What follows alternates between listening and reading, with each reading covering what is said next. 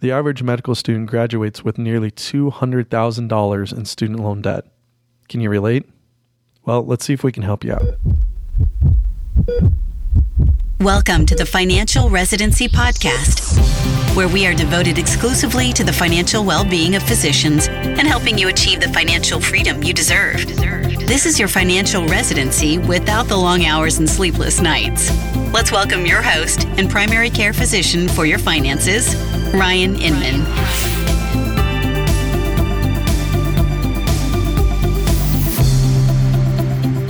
Welcome back, everyone. Super excited. We're going to be doing another episode all about student loan debt. As you guys know, the month of March, I've really dedicated to writing and podcasting all about student loan debt. I know there's a ton of information out there. Some of it's conflicting, some of it's extremely hard to understand. And so I'm doing my best to consolidate everything here this month and talk about public service loan forgiveness, IBR or the income based repayments, and what is available to you. And if you're, you know, in the federal program, and if you're going to need to refinance, uh, what does that look like? What are some of the good companies out there? What are they offering?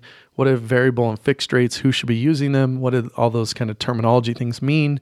So I'm really hoping to consolidate and really help you guys understand the type of debt that you have, what kind of repayment plan that you need to have put in place, and hopefully something that can really help you guys take a hold of your financial future. So today we're going to be doing a curbside consult, but a little bit differently. I've brought in Robert Farrington from thecollegeinvestor.com, who's running the student loan debt movement that I'd spoke about last episode and also throughout the blog. Basically, him and I are going to be going through and answering your questions. And there's a ton of great content. Uh, we go back and forth with what we think is best for these five listeners. But I think you guys are really going to be able to relate to these as they're really covering a broad spectrum around student loan debt and what you should be doing, whether it's with public service loan forgiveness, refinancing, other different forgiveness options, or just you're in residency and you don't know what to do. So, without further ado, let's let's jump right in the show and answer your questions.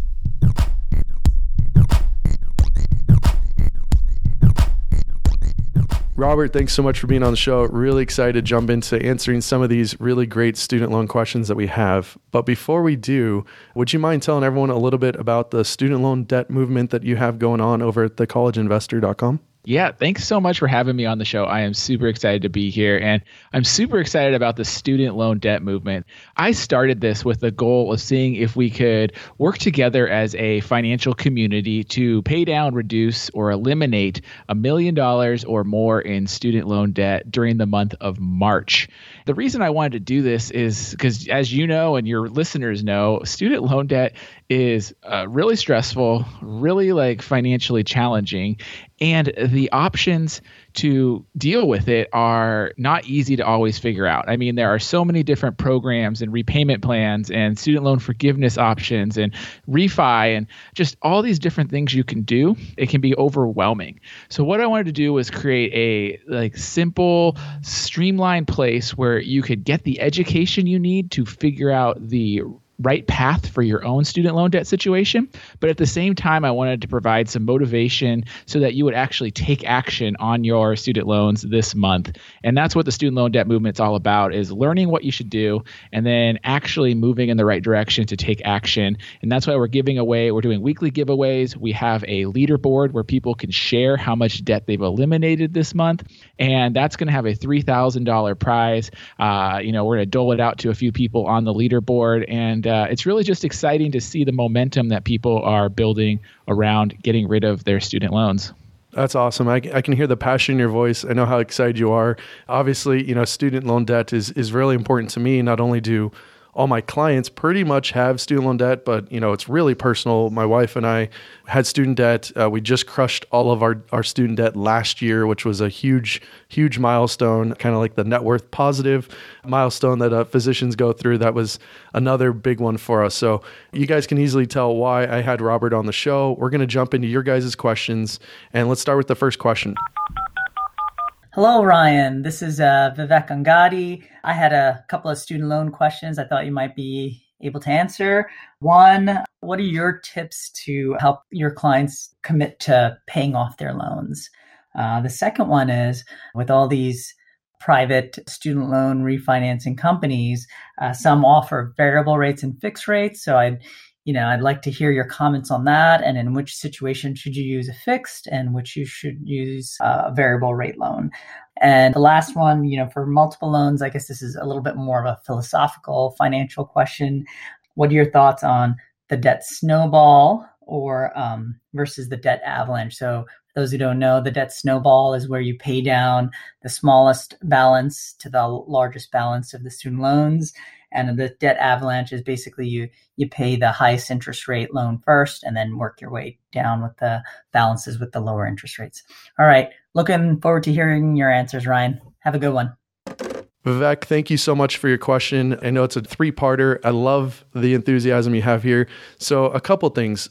One is just an easy, easy tip off the top of my head here is to have clients commit to a plan. It's something where if you start down one road, let's say public service loan forgiveness, and you divert, you know, six, seven years in, you've really kind of hurt yourself. And it's something that my wife and I ended up doing. We thought, hey, you know what, we're going to go for for public student loan forgiveness. And, you know, about five years in, four and a half, five years in, we decided, hey, we don't want to be tied to the area that we live in. We more than likely are going to be moving back to Las Vegas and there's not really any opportunities for her to work and still work for 501c3 and still have those qualified payments. So it ended up being that uh, we switched halfway through. What ended up happening is we ended up taking out about $125,000 in debt. Uh, my wife basically lived at home. She went to an in-state tuition at, at KU. And by the time we refinanced, it was 180,000 or just under that because we were making income-based repayments and the amount that we were paying didn't even cover the debt service load on on the normal payments so interest was accruing interest and, and all that. So easiest tip is is when you decide you're going to do something actually stick to it stick to that debt payment plan that you have pushed together. The question that you have around variable versus fixed rates. So I really don't like variable rates, especially in this low interest rate environment, knowing that you can get a fixed rate, you know, that is pretty low right now probably around 5% or just under, unless you're at like First Republic, then it's like sub 3%. They have amazing rates. I would only recommend a variable rate to someone who knows that they're going to pay down for sure their loans within five years. If you don't know if you're going to do that, or if you don't have a ton of disposable income that you know, like, hey, I can just crush this debt whenever I want in the next few years, then I'd be looking more at a fixed rate. And for fixed rates, I would not be taking anything longer than a 10 year note. I think that most physicians, even lower paying specialties like my wife and peds, can still crush their student debt within 10 years if you're diligent and you're committed to the, the process. If you're going to refinance, and you mentioned the, the debt snowball or the debt avalanche methods, I'm really not a fan of the debt snowball method, just taking the, the smallest balance and regardless of interest rate, paying it down. I know Dave Ramsey and, and other people are huge proponents of this and, and love it. I more look at it mathematically. I know that there's a an emotional attachment to this where it's like, okay, one's down, I got seven to go, and you know, you're kind of just chipping along. But mathematically, I look at it and say, hey, you know, the debt avalanche method basically takes the highest interest rate and says, I'm going to crush this one first because it's costing me the most money. And as I work my way down my interest rates, I'll be, you know, paying them off. Now, hopefully, you're biggest debt isn't at also the highest interest rate. But if it is, this is would be the method I would prefer to use is if you're going to target one to target the highest interest rate, the one that costs you the most money, and start chipping away as much as you can at that one before working at your lowest interest rate loans. So, Robert, I'd love to hear what you have to say about Vivek's three part question.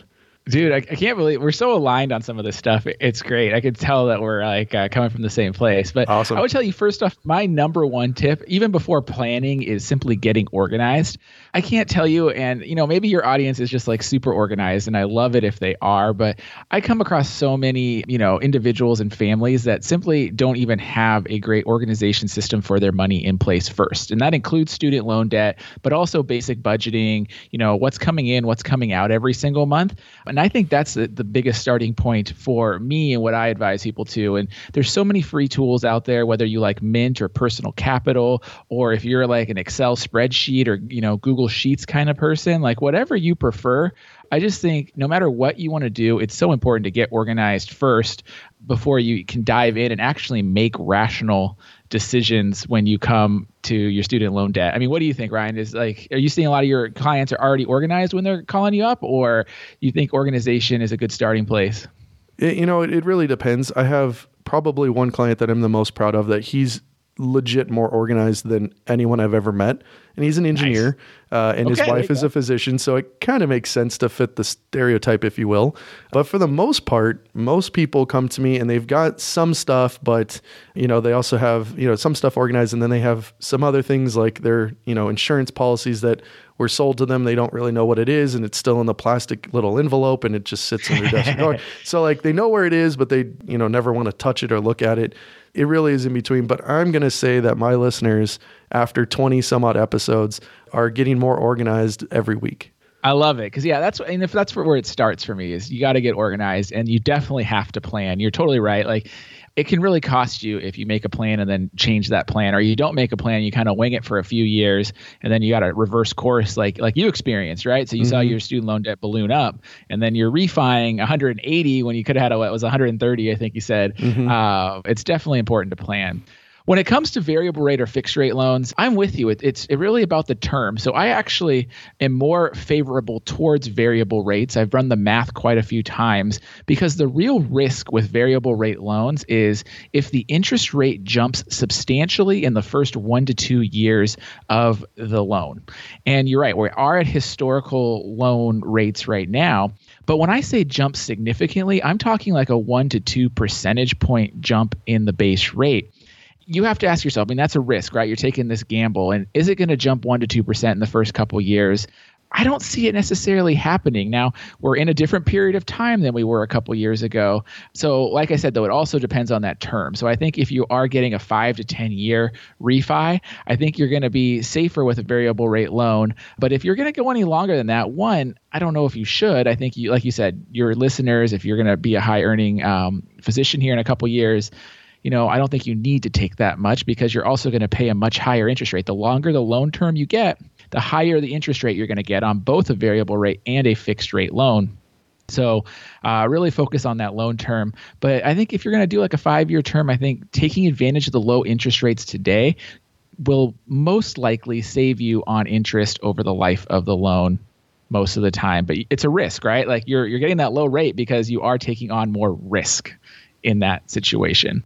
And then just like you, I am an avalanche guy. I'm a math guy. I like uh, going after your highest interest rate first. But I've also learned that you know not everyone is like you and I and focusing on the math. Like mm-hmm. sometimes it's the psychology. So the snowball you know, as much as it doesn't always mathematically make sense, it's not detrimental mathematically. Typically, you're going to pay a few thousand dollars more in interest rate when you put the two side by side, but the snowball can be much better psychologically in terms of getting quick wins for you so that you can start building that snowball and tackling the debt out over time. So, I'm an avalanche guy personally, but there's definitely people that value the snowball and it can make a lot of sense.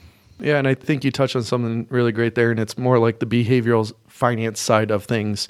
You know, looking at this debt snowball approach, look at it. If you're paying down debt, I don't care which method you use, like good job. Keep paying it down, pay more than you can, you know, more than the minimums, I should say, and keep crushing the debt. That ultimately is the goal. It doesn't matter what acronym or what style you use, as long as you're doing right. it, right?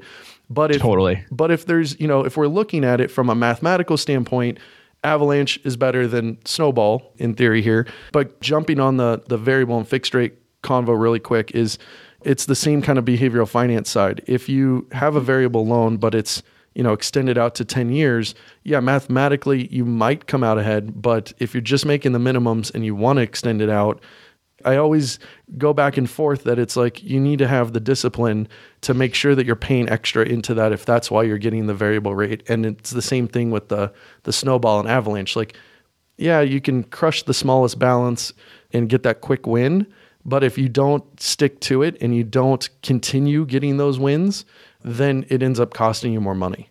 Yeah, and you know the one thing I'd say too is what I've seen with uh, snowball versus avalanche and stuff when it comes to student loans is a lot of times this works well when you don't consolidate your loans and you have like maybe five or six or maybe mm-hmm. even more individual student loans. But once you consolidate and you're at one loan, it's kind of moot unless you're also dealing with consumer debt. and then at that point, funnel everything you can into consumer debt, make the minimum on your student loan debt because the balance is probably significantly yep. interest. you know, we're talking maybe five percent versus twenty two percent. It's going to be right. pretty yep. obvious there. So, all right, let's jump into our next question. Hey Ryan, this is Curtis from the Dads Married to Doctors group. Question for you. We are five years into the 10 year student loan repayment process for my wife's student loan debt. I know there's a lot of those loan forgiveness programs that are out there. We didn't research those when she was first coming out of residency. So now, five years into a 10 year process, are there any programs that we should consider? Is it even worth it to look into those loan forgiveness or repayment programs at this point since we're about halfway through? Once again, this is Curtis from the Dads Married to Doctors group. Thank you so much, buddy. Bye bye. Curtis, thank you so much for the question. I'm excited to have your questions on here. So, Curtis is a buddy of mine. He runs the Dads Married to Doctors group on Facebook. 3,000 nice. 3,000 like minded dads that are all married to physicians. It's an amazing group, and uh, I'm, I'm so happy to be a part of it. So, Robert, how about you take this question first? I'll let you go. Yeah, I mean, so once you are five years down repaying your student loans, it is really hard. Just like Ryan and I just touched on to change course. And so, if you want to research into forgiveness options, the quote unquote best program out there is public service loan forgiveness, which is 10 years, 120 qualifying payments. So, if you're on a 10 year plan, going for PSLF at this point in time, you're hoping that your five years could retroactively count, which we don't have enough information to say if it will or not, but you're not going to really get any public service loan forgiveness because your balance will likely be paid off when you would potentially get forgiveness.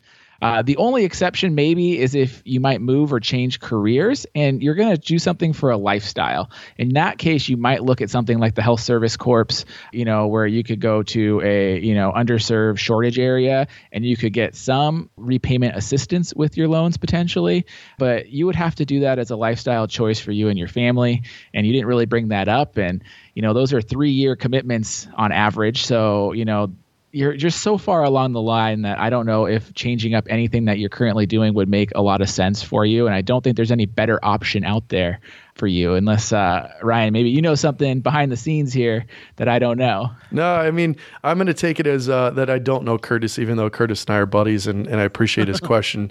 Uh, but but looking at it, so a couple things, and you mentioned on another one, but you know, my wife is from Kansas, and Kansas has a program where it's like if you work in an underserved or rural area for a certain number of years, then X amount of dollars would have been forgiven, or your whole balance would have been forgiven if you had gone to school inside of there. Every state mm-hmm. probably has some form of this. Maybe not everyone, but there's a lot out there. I'll that, tell you, yeah, 46 states do have some form of that. There's like four like that don't for whatever reason, but most of them do. Yeah, and I, I know that there was a few, and I couldn't remember the exact number, So thank you. So maybe in your state, Curtis, or anyone listening that's in this type of situation, there is something there. But again, it's a lifestyle choice looking at it and just seeing the details of what you've kind of presented, I'm a little worried that you either didn't consolidate or your wife didn't consolidate during residency, during training, and basically have direct loans. You're probably at the period where you could have had these uh, FFEL loans, the FFEL loans, or other type of loans that don't qualify into basically public service loan forgiveness. And now that you're five years into the the thing, your balances, if you even if you've been making income based repayments, doesn't matter what program, your balances has probably been going up. And so I'm now, I'm a little worried that you're a little too far into the process and you probably need to look at refinancing and I'll have some resources over on financialresidency.com slash resources if you want to go take a look at some of those. But you know, I'm a little worried that you couldn't actually get enough benefit from the program. If for some reason you actually have direct loans and you could qualify if you just had submitted the certification form.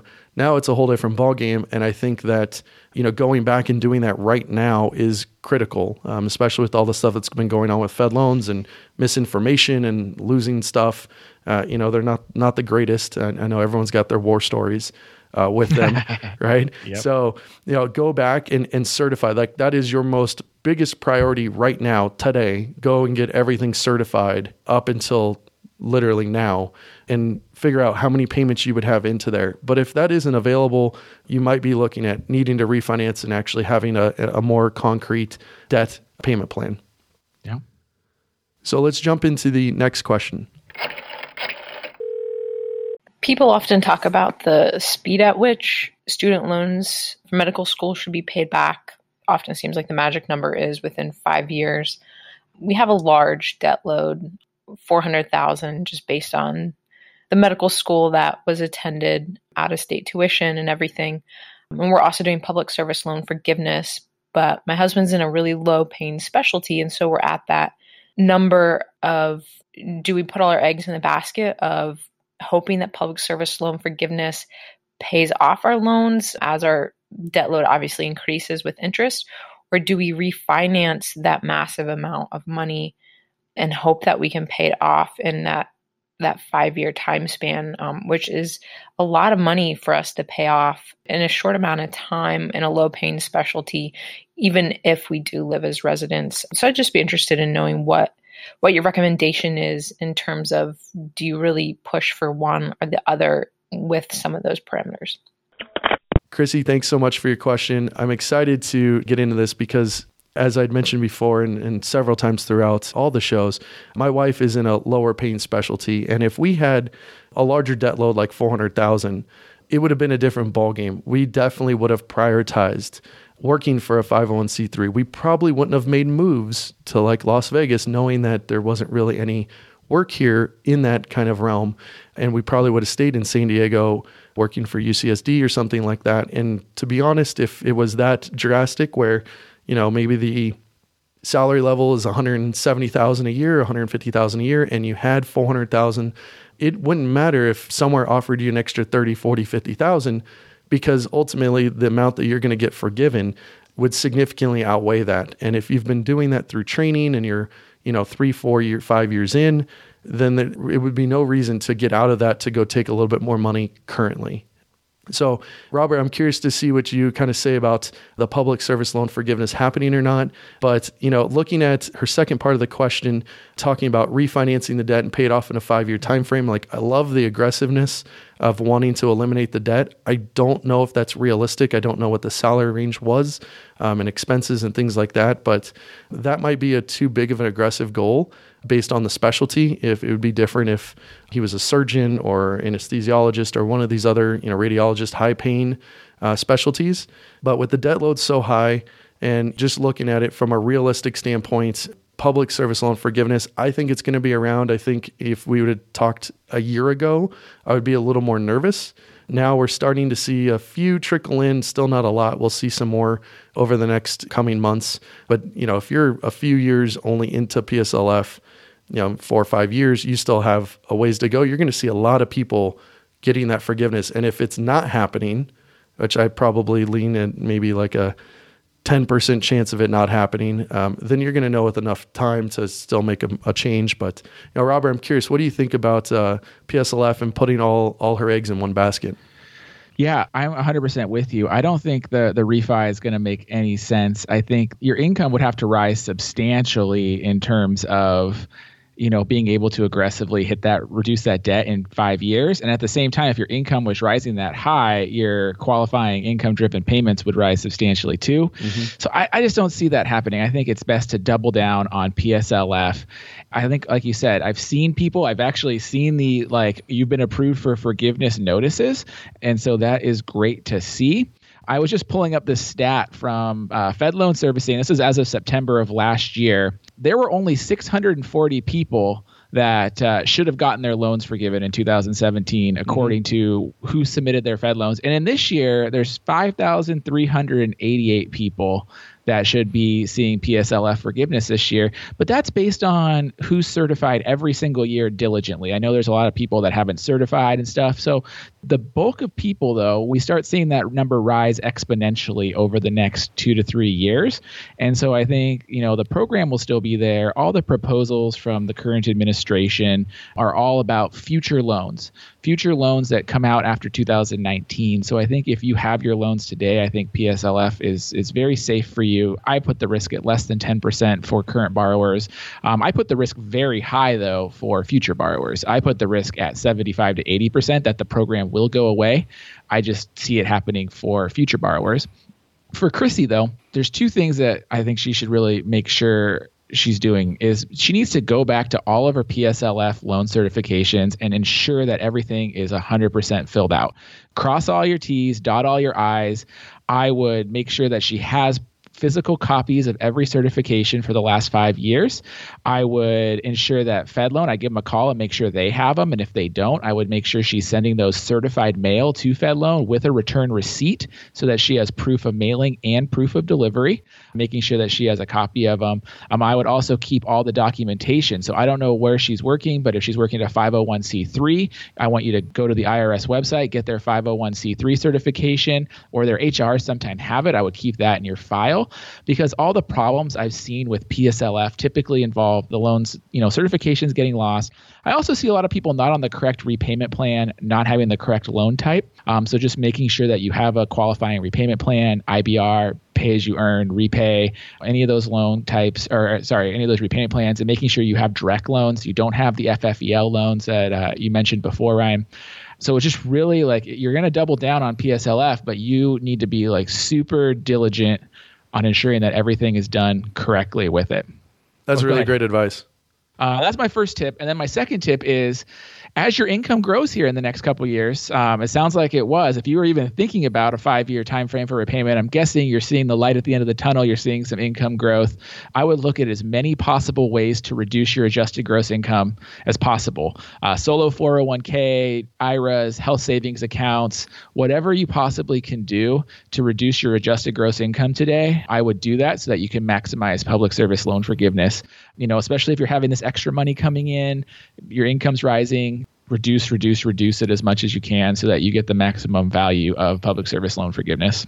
Yeah, that's great advice. And I just wrote an article about how to qualify for public service loan forgiveness, and and inside of there it was, uh, you know, it, it even changes the way you invest. So yep. you know, putting the max, you know, eighteen thousand five hundred into your your four hundred oh one ks or four hundred three bs, depending on where you work, right? And you're working at a five hundred oh one c three, so should be a four hundred three b most of them even have a 457 attached. That's another 18,500 that can go in there. Mm-hmm. You have mm-hmm. IRAs, you have HSAs. So there's there's a lot of different options. If you're not just W2 and you actually have some 1099 income, like you know, then again opening up a solo K makes sense.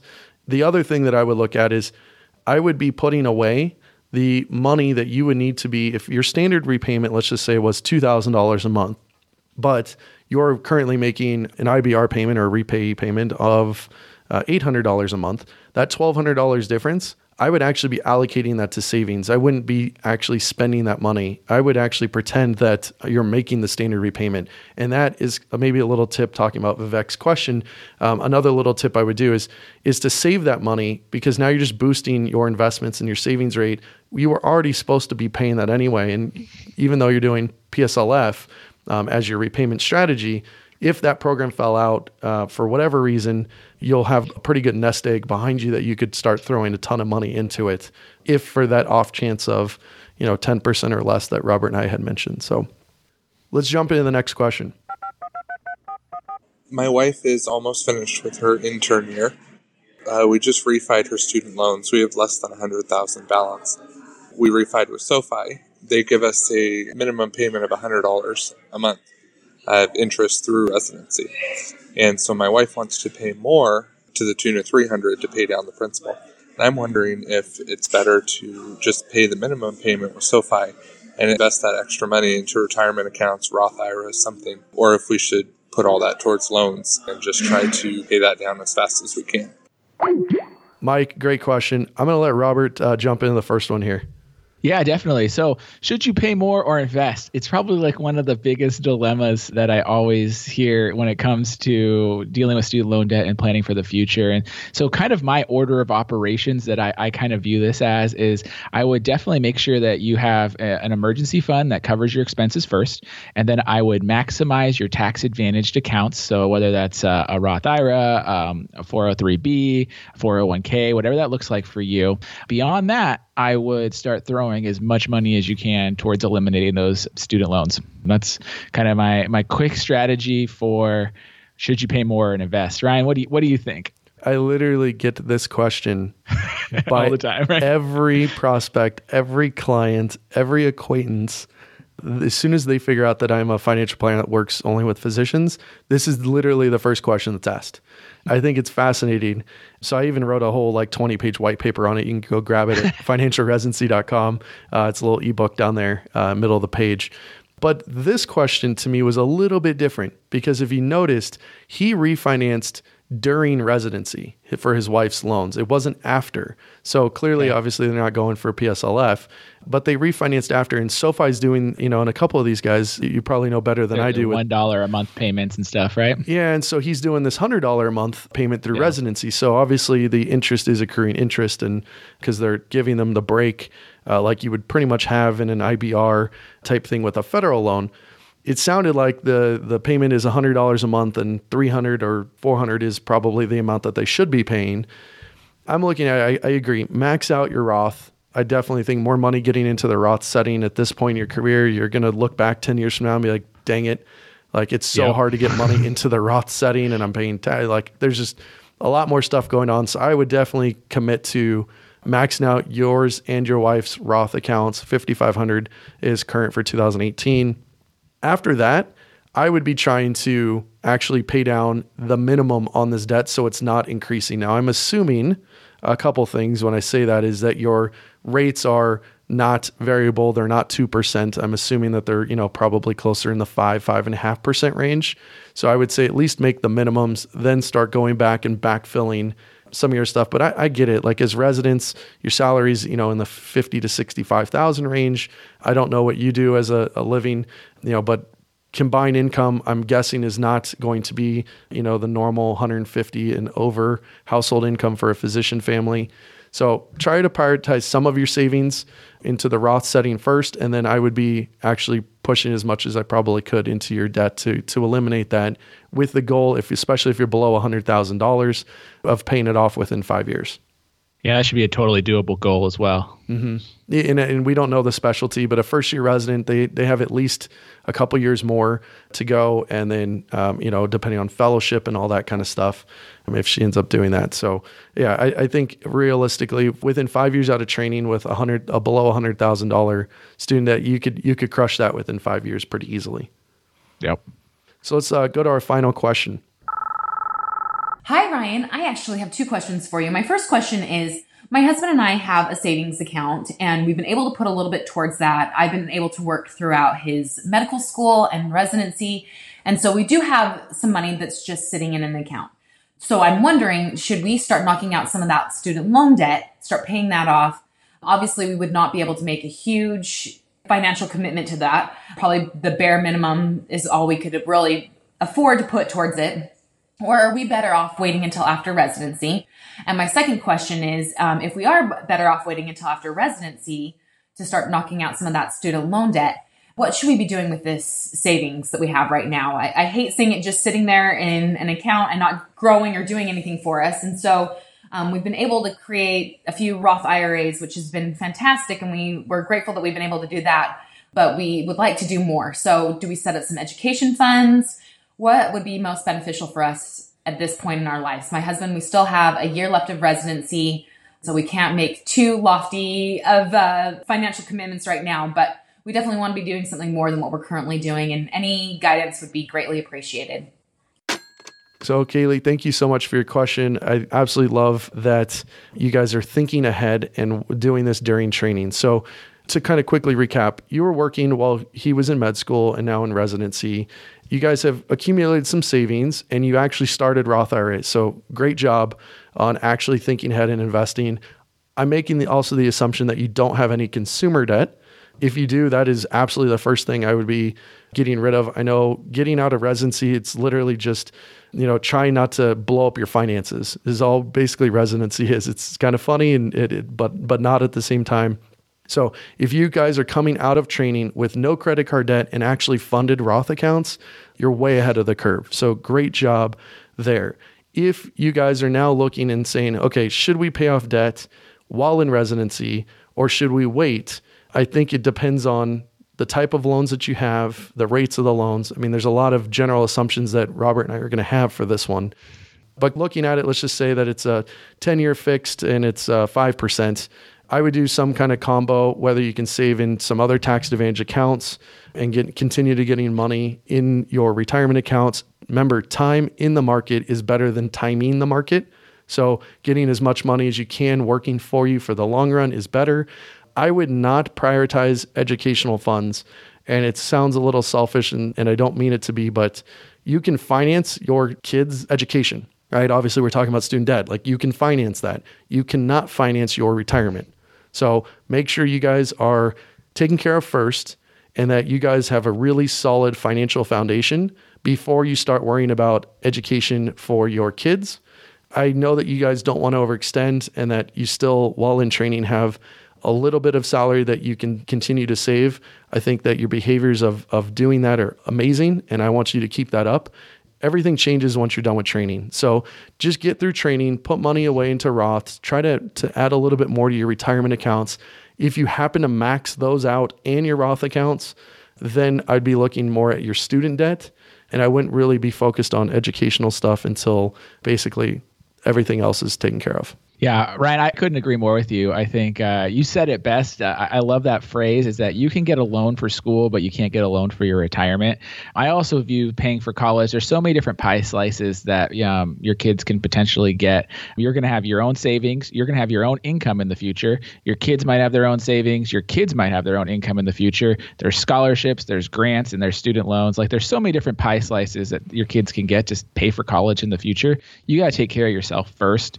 I'm with you, Ryan. I think that you should maximize your, you know, tax deferred savings vehicles. I also just want to make sure you have a solid emergency fund too. Like too often I see, you know, an unexpected event could happen that could derail your your training. You might have to take a 6-month break. And then how are you going to support yourself in that period of time if you get injured even outside of work in a car accident or something happens?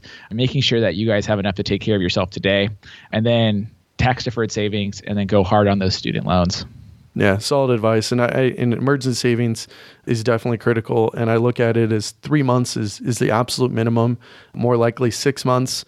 If you're in training, I know getting to six months is going to be pretty tough, but I would still try. And then as you leave training, you're in attending. If your job is extremely secure, you can pare that back down to three months again. You can even turn around and invest that money into short term bonds or high yield savings. There's all little things that you can do with that. But I agree, Robert. Emergency savings is critical. And uh, I, I, can't believe I forgot I left that one out. But uh, we do make mistakes yeah. here. So no, it's I mean it's just one of those things like I just hate to see it happen. It's mm-hmm. never no one likes to just see their cash sitting in their account. Like you I, and that's kind of what I got. You know, she said like she has this balance in her account and she wants to do something with it. And it's like, you know, I, I some people I I know sometimes I like hate seeing the cash there, but it's like I know if something were to happen, you're going to be so thankful that the cash is there, you know? Mm, that's a good problem to have. I'd rather see cash though than not have the cash available. So, it's a good Absolutely. problem to have. Well, Robert, thank you so much for being on the show. I really appreciate it. And if you could just recap, uh, let let people know where they can find out more on the student loan debt movement um, and the Facebook group and all the great stuff that's happening. Yeah, so if you want to check out the student loan debt movement, I would love for you guys to sign up and join and share how much you are going to crush debt this month. You can go to studentloandebtmovement.com. It is right there. It'll redirect you, get you right to the right spot. You can sign up. You can enter the win the giveaways. You can share how much debt you've paid off. You can maybe learn something that uh, Ryan hasn't already shared with you guys, but he does an awesome job over here. So I'd love to have you there. You could also check me out at thecollegeinvestor.com.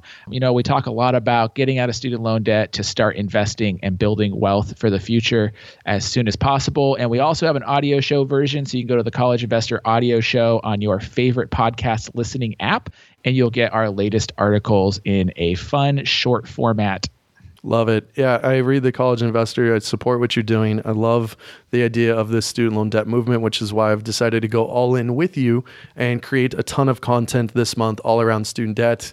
Several articles are coming out and several podcasts are coming out, just like this one with Robert. So, Robert, thank you again for being on the show. I really appreciate it. Great. I appreciate being here. Thank you so much for having me. This was a lot of fun.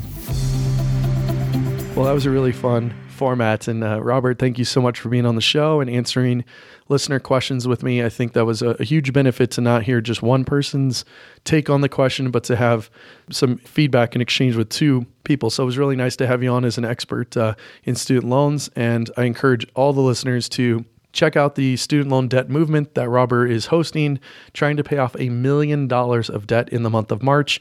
Please go there, sign up, and report how much debt you're paying. I mean, you're paying a minimum amount. So everyone technically can probably go there and knock off at least a few hundred dollars. But Robert's trying really hard to hit that million dollar mark. I want to help him hit it. Student loans are very important to me. Um, I deal with them all day, every day. And I know that as a nation, we are increasing that student loan balance. So I want to help offset that and help him hit that million dollar mark. So go to collegeinvestor.com and check it out. I received about 25 questions when I put out the call to get you guys to call in with questions all regarding student debt. And I know I only had time for five of them on this show. I really appreciate you guys calling them in. I promise you, I will not forget about you. You will be on future shows, more curbside consults coming in the future, as well as some other podcasts dedicated towards student loans. I'm also creating a ton of content at the financialresidency.com site. We're going to be having blog posts come out around public service loan forgiveness, IBR, REPAYE, PAYE. Again, March is all about student debt. So there's going to be a ton of resources available for you guys. And if you end up needing to refinance your loans, go to financialresidency.com slash resources and check out what I have there uh, with some discounts with some of the big uh, student loan, private student loan refinancers. So have a great week and talk to you guys next time. Thank you for listening to the Financial Residency Podcast. This episode is ended, but your financial residency continues online. Head over to financialresidency.com, where you'll find links to any resources mentioned in today's episode, along with other valuable tips and information that will help you regain your financial freedom. That's financialresidency.com.